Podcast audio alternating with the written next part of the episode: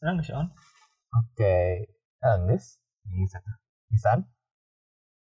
Nisan tadi mikir yang mana juga.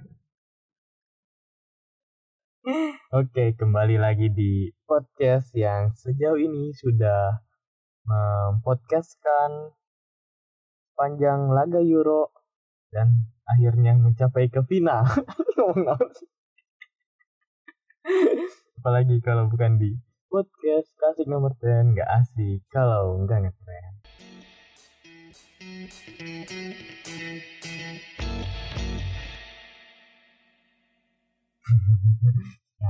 Tapi pemanasan panjang bisa. Kita ngasihin motong nasi aja. Udah lanjut. Oke, ternyata tim yang menuju ke babak final adalah tim yang saya dukung sepenuh hati, yaitu Italia, dan tim yang sudah saya cintai sejak lahir, yaitu Inggris. Senang mendengarnya. Bagus untukmu. Bagus untukku. Oke, tapi cheers. Sebelum kita ngebahas lebih jauh lagi ya, yang ingin tahu dulu nih. Kayaknya poin kemarin yang di Euro Fantasi di semifinal tuh Aing gak terlalu banyak dapat poin sih, cuma 27 poin. Kemana berapa? Ya lumayan sih, gede-gede ting, tapi dibandingin dengan yang mah gitu lebih gedein orang. Orang dapat 29 poin. Kira dualanya, aing poin terbesarnya sabar aja basis di mana? Dengan opat kan. Orang kalah mengikuti mana ini kapten Vinci Luxau. Ini nah kan mana meta kan teka udah kan cerita nah. Niat bener sih. Strategi emang strategi ya. Bisa dipikirkan orang jauh-jauh atau visioner. Betul. Tapi kudu nama emang alurang teh ngakaptenkeun si Harry Kane. Soalnya si eta ngasupkeun gol kan kamari. Dan lamun misalnya dikaptenkeun poinnya bisa nepikeun 8 gitu jadinya. Bisa nambahan sekitar 4 poin lah jadi 3 hiji. Dan 4 gitu.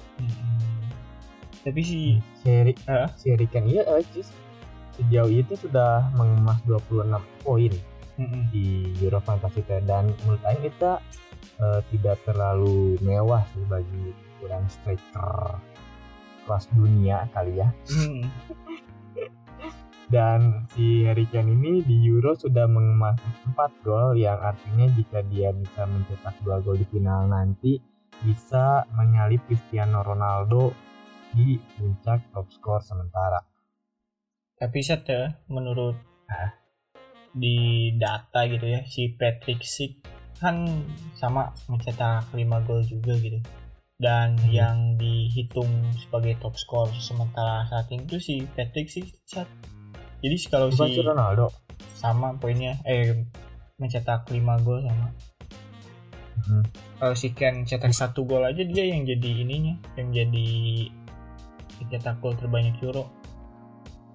Picis bu, kalau nggak salah sih perhitungan top score gitu teh kalau misalnya si poinnya sama, si jumlah golnya sama, nah dihitungnya tuh berdasarkan jumlah menit bermain dibandingin lagi yang paling sedikit berarti kan lebih efektif tuh, nah yang lebih efektif tuh bakal di puncak. Kalau nggak salah kan Portugal kalah di 16 besar nggak sih? Orang tengah dengen main tapi orang kira mana ngomong kalah di 16 besar. Eta Portugal kalah di 16 besar kan. Maksudnya sedangkan si Ceko manena kalah di quarter final no artinya si Schick kemungkinan main menit bermana lebih loba daripada si Cristiano Ronaldo. Gitu. Berarti si Harry Kane benar kata mana butuh 2 dong kalau perhitungan parameternya kayak gitu ya. Betul, butuh 2. Emang eta lihat di mana nih? Orang lihat di kayak suka ada yang nge-share gitu top score sementara posisi paling atas sih itu si Patrick Schick kurang kira yang paling baru mencetak gol dengan jumlah yang terbaru jadi 5 gol dia yang jadi ke atas gitu orang kira. Satu orang mah lu tadi cek kurang sih gitu. di WF, panitia UEFA nah yang bosan lah ganti itu paling jauh gitu. Jadi berarti masuk akal mereka kurang menghargai ucapan kan. Terus saat kan kemarin si Harry Kane itu poinnya jadi 4, dia mencetak gol tapi dia dapat min juga saat si Harry Kane kan penaltinya nggak masuk kan. Oh iya benar, min berapa sih 2-nya? Ting lupa orang terus dengan gitu. Terus kalau nggak salah min 2 dah. Bahaya oke nih si Harry Kane. Terus si Harry Kane kan baru cetak golnya tuh mulai dari ini, mulai dari 16 besar gitu. Pas betul. Penyisian grup dia belum mencetak gol. Makanya tahu nggak itu penyebabnya kenapa? Enggak. Aing nggak nonton Minggu aja selama di grup itu. Nonton cuman ya dari yang Inggris sih, Inggris kan emang bermain mencari aman gitu lah, maksudnya main-main yang lebih passing itu passing sirkulasi daripada progresif gitu. Dan si Harry Kane pun cukup sering turun decoy buat bola gitu. Nah, ngomongkan Harry Kane ya kan, Harry Kane tuh bakal menjadi tumpuan utama Inggris kali ya di final nanti lawan Italia. Menurut mana sih perkiraan performasi Harry Kane bakal kumaha sih di pertandingan ke? Kalau striker di head to head dengan striker, orang kira si Harry Kane lebih baik daripada Ciro Immobile sih, dilihat dari jumlah gol gitu. Terus pergerakan juga kalau si Harry Kane dia mau mundur gitu nyari bola, sedangkan si Ciro Immobile lebih diam di depan aja gitu, nggak terlalu mundur, nggak nyari bola gitu. Si Harry Kane juga dia sering kali bisa ngasih key pass gitu saat, kalau menurut orang gitu sih. Nah kan menurut mana yang kata orang UG si Harry Kane itu sering decoy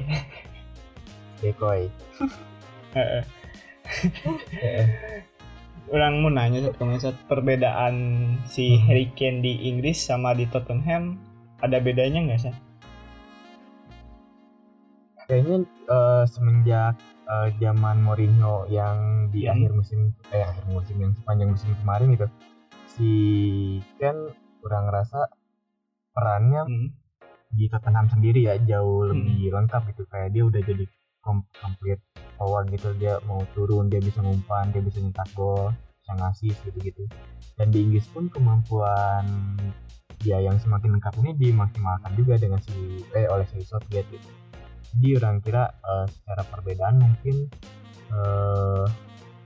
nggak terlalu beda jauh ya, kecuali mungkin si tandemnya nggak ada si Son, jadi chemistry-nya kurang kali ya.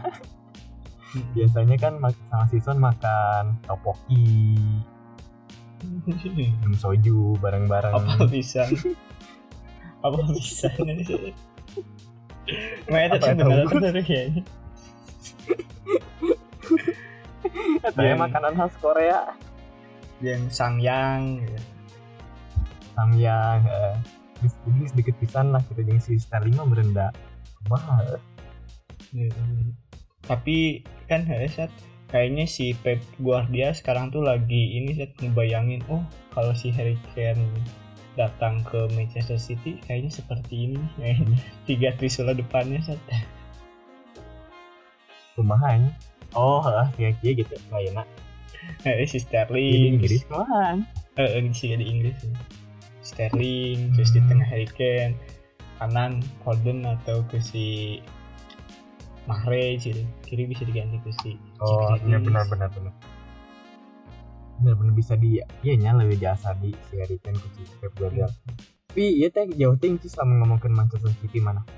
Menurut orang si Harry Kane, orang menulisnya analisis memperkirakan gitu gaya si Harry Kane bakal dipasang seperti apa di pertandingan lawan Italia nanti gitu. Dari pertandingan yang kurang lihat highlightnya dan analisisnya, yaitu pertandingan Italia lawan Spanyol. Si Italia ini cukup kesulitan di sepanjang pertandingan tuh, sebabnya karena Spanyol si pelatihnya si Luis Enrique itu dia nggak mainin formasi yang biasa, pemain depannya si Morata diganti sama si Dani Olmo. Si Morata kan biasanya di striker murni, striker yang nunggu di kotak penalti gitu, dan sedangkan si Dani Olmo dia dikasih peran false nine, dan perannya si Dani Olmo ini sangat bisa dibilang sangat penting dalam laga kemarin ketika Spanyol butuh untuk melepaskan diri dari high pressing yang diterapkan oleh Italia gitu. Dan kurang rasa si Harry Kane punya kemampuan itu gitu, kemampuan untuk turun juga. Dan walaupun si Dani Olmo gak ngegolin dan malah yang ngegolin Morata,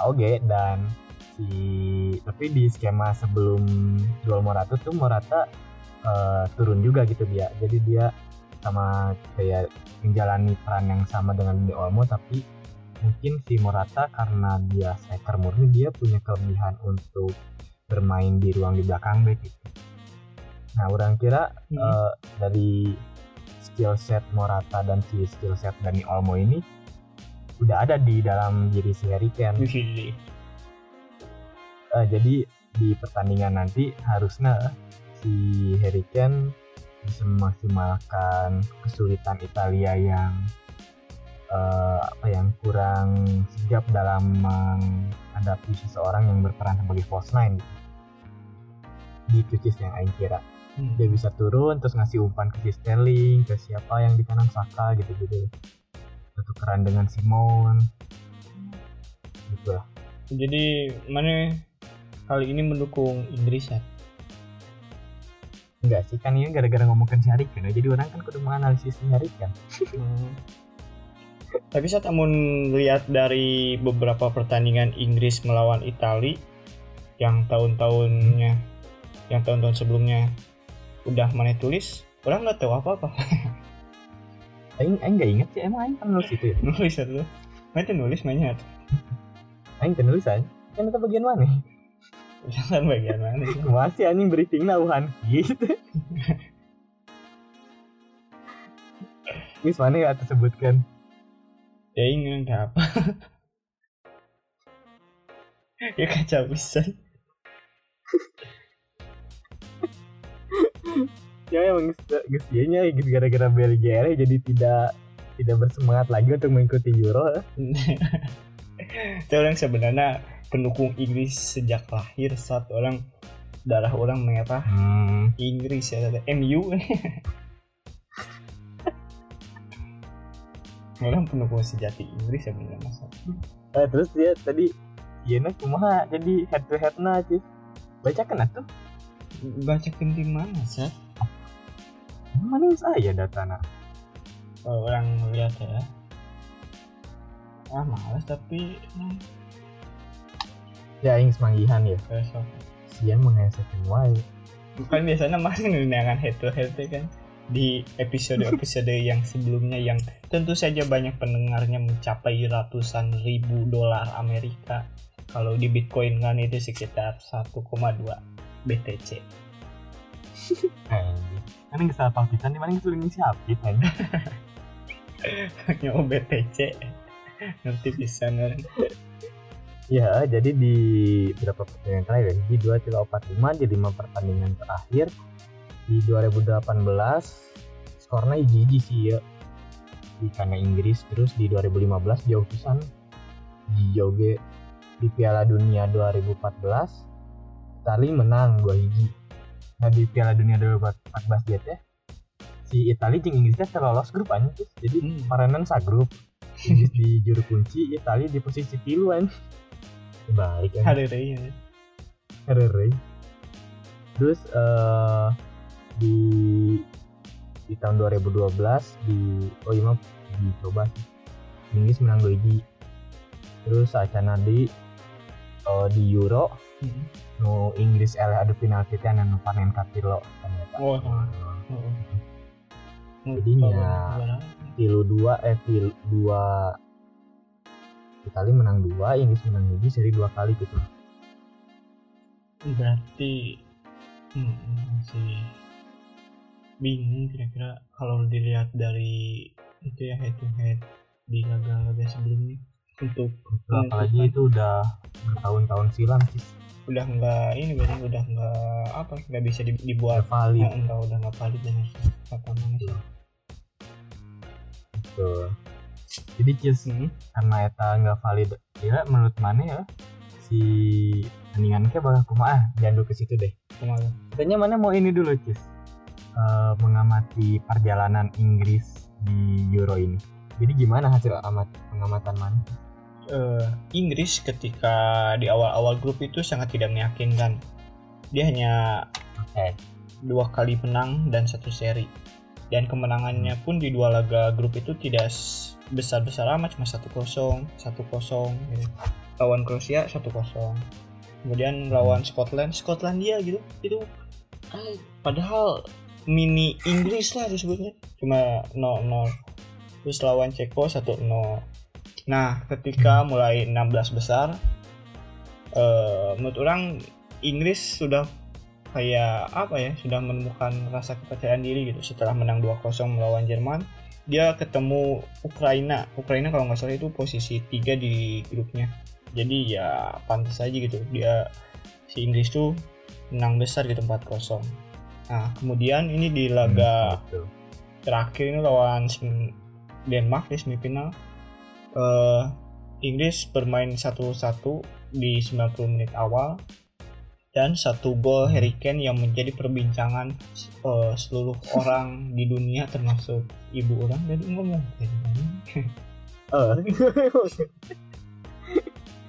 Tadi macam hidung mana? Soalnya kan seluruh orang di dunia. Benar. Iya, teteh. Kalau berbicara si Harry Kane udah dibilang kan tadi cuma bisa cetak gol mulai dari ketika 16 besar. Ini naon kata kotek? Betul. Lanjut. Yes. Oke. Dina eta cis menurut Mane setelah Inggris mengalahkan beberapa tim di babak-babak sebelumnya, kans Inggris untuk mengalahkan Italia kira-kira berapa persen? Kalau orang dari jejak pertandingan di Euro ini, jejak langkah. Si Inggris itu baru sekali gitu lah lawan tim-tim yang benar di atasnya gitu, kayak cuma lawan Jerman doang gitu. Sisanya bisa dikatakan masih di bawahnya gitu. Kalau enggak sama Inggris. Betul, yang reputasinya bukan secara permainan ya, tapi kayak reputasinya gitu ya. Reputasinya lebih tinggi cuman Jerman doang kali ya. Kalau Inggris gimana, Sat? Kan Inggris enggak segitu mana? Maksud saya Italia.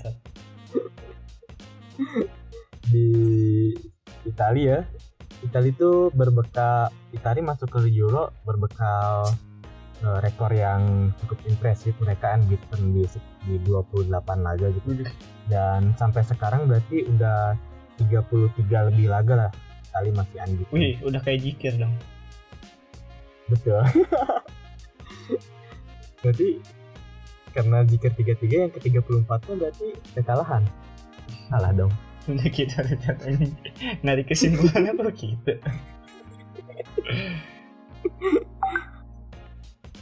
Ini tidak enak tenggorokan. Oh, mana corona? Udah. Dan aing swab kan negatif kan. Terus sepanjang babak grup dia permainan Italia emang sangat atraktif ya menurut saya. Tiga kemenangan tanpa kebobolan di fase grup membuat Italia menjadi salah satu favorit yang diunggulkan di fase 16 besar. Walaupun di babak grupnya kan emang lawan tim-tim semenjana kayak Wales, Turki sama Swiss ya. Orang asli nggak salah, Cikudu lah. Cikudu, benar kau tak? Syok lah, benar kayak. Di babak 16 besar A si Italia ya, orang kira melawan Australia gitu. Austria. Kesusahan anjir. Dan lawan Austria dan dua pemain cadangan si super sub si Chiesa jeung si Pessina apa? Pessina apa lagi? Pessina misalnya karena poe. Karena jadi super sub memang dan mengamankan tiket ke babak 8 besar yang di 8 besar itu Italia bertemu dengan tim favorit mana sih? Tim generasi emas. Emas Beat, Belgia. Di fase iya kan emang fase yang apa yang akan selalu kita kenang ya, apalagi R2 kotaknya si Insigne gitu. Kayaknya itu tidak akan bisa dilupakan sih di benak para penggemar Red Devils ini. Orang geus lupa ya. Aneh ya tadi. Udah pokok. Wah, kita yakin kita R2 kotak eta indah pisan anjing. Digede-gede teh lemas diocek gelas sakati sekali eta digede-gede. Terus di babak semifinalna nu ngalawan Spanyol kamari nu sempat orang singgung tadi di awal-awal ya. Si Italia cukup keteteran melawan si Spanyol ya. Tapi si Mancini masih bisa bermain reaktif dan lebih defensif dan kalau nggak salah ganti formasi jadi 4-1 gitu dalam bertahan dan hasilnya si Italia bisa unggul lebih dulu walaupun akhirnya Morata menyamakan kedudukan dan pertandingan harus dilanjutkan ke adu penalti dan ya secara mental Italia yang kira udah sangat teruji lah. Jadi untuk main di Wembley yang kandangnya Inggris yang katanya pemainnya udah wow di Wembley seenggaknya pernah sekali lari di 4 larinya jelas. Ya yang kira Italia bisa menang lah untuk hal yang seperti ini mah gitu. Orang setuju Seth kalau mau bicarakan tentang mental Seth. Si Italia itu dari beberapa laga dia sering masuk ke ini ke extra time saat ketika lawan Austria, lawan Austria, lawan Alaba dan kawan-kawan. Orang lawan Spanyol, terus lawan apa lagi? Ya? Udah ya, 16 besar itu berarti Austria, Spanyol. Dua laga itu berarti kan Seth, benar kan? Dia jeng Spanyol, sedangkan Inggris baru satu kali. Gimana gua? Bisa nggak mending ngobrol dengan si Aldi atau?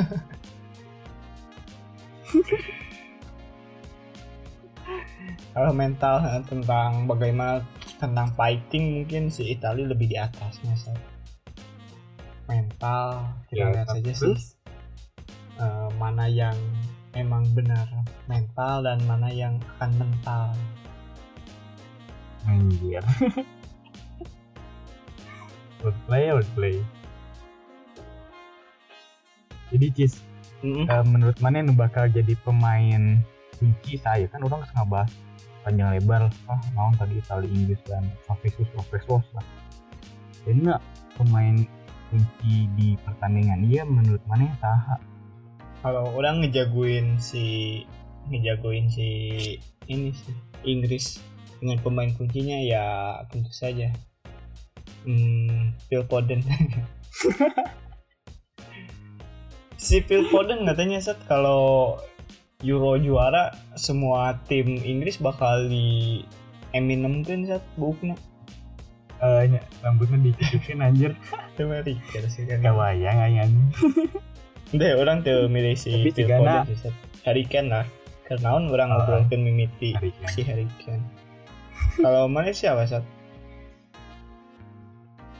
Kalau aing sih pemain kuncinya si Insigne. Masuk akal. Pemain mana sih isinya teh sih? Sang ngomongkeun jadi minggu kamari teh. Lupa orang. Main Napoli. Oh, Napoli kenalin meureun ka si Cavani meureun. Amsi. Heeh.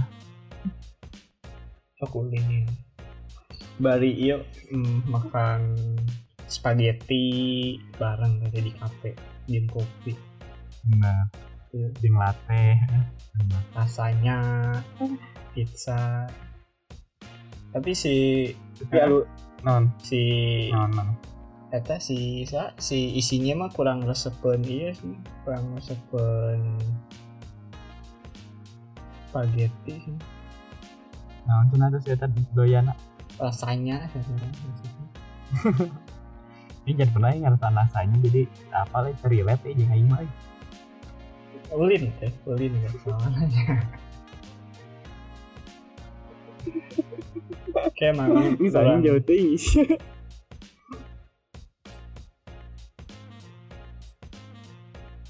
Itu nggak delay ya nih? Asup. Oke, karena tadi ngebahasnya udah kejauhan. Nah, orang ternyata orang dan Mane sama-sama ini ya, memilih pemain dengan rating yang cukup tinggi di timnasnya masing-masing. Betul. Eriksen dan Insigne. Nah, kalau misalnya Mane disuruh milih di Itali, Mane bakal milih siapa sih? Kalau orang setuju sih orang lebih milih ini dua pemain yang di belakang striker kalau nggak si Insigne si Chiesa dua pemain itu kerap kali berani menusuk ke dalam gitu sih betul. Kalau orang nanya sih di Inggris orang emang ngomong serangan sih curhat kurang milih si Sterling. Oh ya, bebas sih. Si Sterling kudu nama menang of the match si Sterling anjing. Dan si Eriksen aku suka mah. Menang man of the match tapi di Oscar modenya.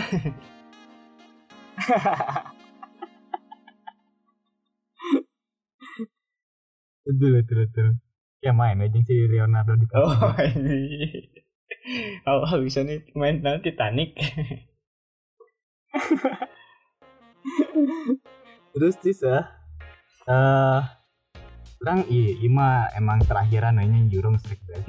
Kira-kira pemain Cikmani pemain spekulatif masa sih? Maksudnya pemain yang tidak diduga tapi Mane merasa ya pemain dia bakal memberikan sebuah kejutan di final Euro kali ini.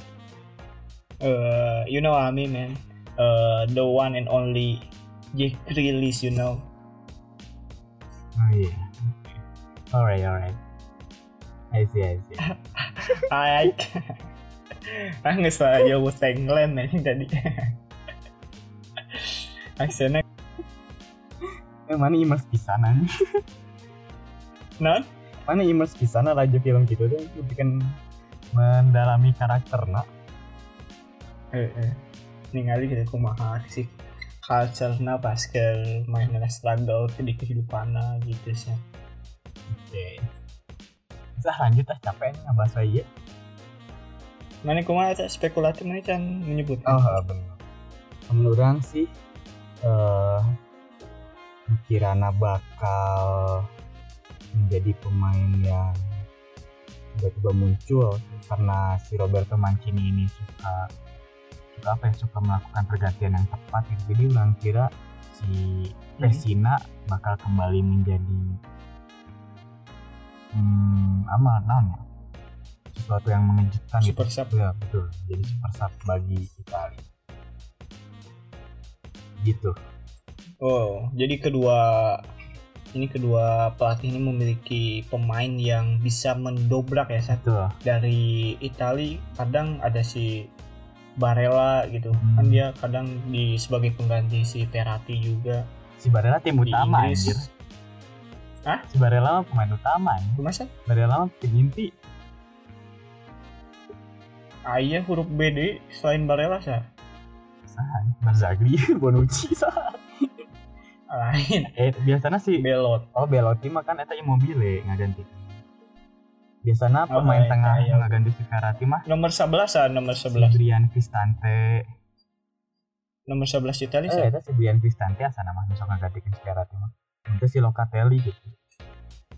11 Italia. Asa si Barella saat kemarin ngeganti si ini. Barella mah nomor 18 anjir. Di 11 sah. Brian Cristante asa nama. 17 si Mobile orang tuh mana sih? Nah di Wikipedia mana? Ayo Locatelli oke nih.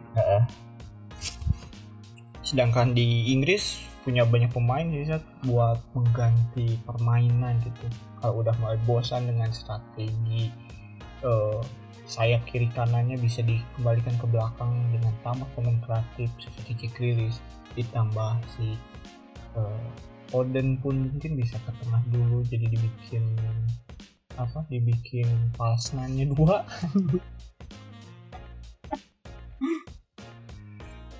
Saat masih ada juga si Jordan Henderson di cadangannya ya. Oh betul. Lanjut ya setelah di ngomongkan pemain-pemain yang ada di kedua tim, nah di final nanti terutama buat di Euro Fantasy Premier League terakhir, Fantasy Premier League, waduh, Euro Fantasy League terakhir ini di tim maneh ada siapa aja sih? Dari mana? Dari pemain dari cadangan deh kali-kali. Kalau cadangan orang nggak terlalu ganti si set. Sebutnya Donnarumma, ya. Emerson Palmieri. Terus. Dan dua lagi pemain ini belum keganti Denmark si Delaney sama Dolberg. Karena nggak ada duit. Malas, soalnya kan. Final kan cuma satu kali gitu, nggak ada waktu buat nge-sub juga. Pikiran cerdas. Lanjut ke posisi ininya, ke kiper. Jadi orang lebih mempercayakan ke Pickford gitu daripada Donnarumma. Soalnya kan orang mendukung Inggris ya. Benar, lanjut. Cukup menjadi jawabannya memuaskan lah. Nah. Kemudian di posisi depannya kiper ada Kyle Walker, Bonucci, Luke Shaw, dan Johnstone. Di depannya lagi ada Chiesa, Mason Mount, Insigne, Sterling. Nah, strikernya kalau striker orang pasangnya dari dua tim ini. Ada Harry Kane sama Ciro. Jadi kalau Inggrisnya itu ada berapa? Dari 11 pokoknya Inggrisnya ada sisa dari 3. Orang bingung ngomongnya. Maksudnya Italinya ada 3 orang, nah sisanya Inggris gitu sih. Oke. Dua pisan lah berarti mana? Dengan Inggrisnya emang full pisan.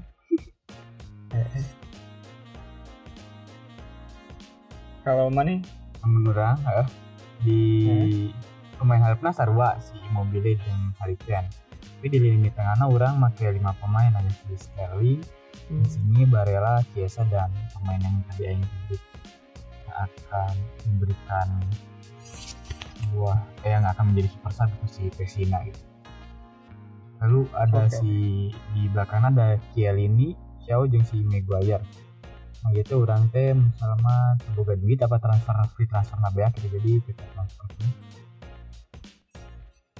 Di kiperna orang lawan nasib Pickford di Donnarumma. Nah di cadangan ayah Pickford, Belotti, Usai, Ita Johnstone, dan si Ben White murah-murahan gitu. Ben White keren set. Jadi pemain Italia mana seberapa orang ya di line up mana? 1, 2, 3, 4,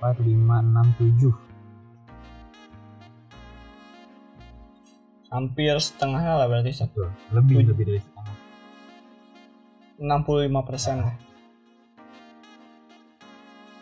Bagus. Yes, that it. Kayak nama nothing tulus. Nah, gitu, nothing tulus. Mun si Ita, si Inggrisnya mah kasusul gitu. Jadi mending mencari poin sebanyak mungkin aja gitu. Maksudnya beak all in kan ya. All in kan. Tapi cis da perhitungannya anggar kan nu menang di poin ieu panglobana gitu. Berarti di juara liga gitu kan. Iya terpenting kan berarti. Maksudnya terpenting semifinal. Kuarter final terpenting kan itu poin beda. Yang penting final gitu. Sia-sia. Dia. Oke. Kiss. Oh dia tuh. Biasanya orang lanjut Tarajo Yubi. Oh yes. Akina ke di bawa si Maximilian Tegasis. Fit kan gitu nih. Fit kan. Coba dulu fit kan mana potong ya. Masih mau buat tuh. Kalau 11-0 hiji ya. Coba teman ya, beatbox atau nggak? Tahan ya. Prit.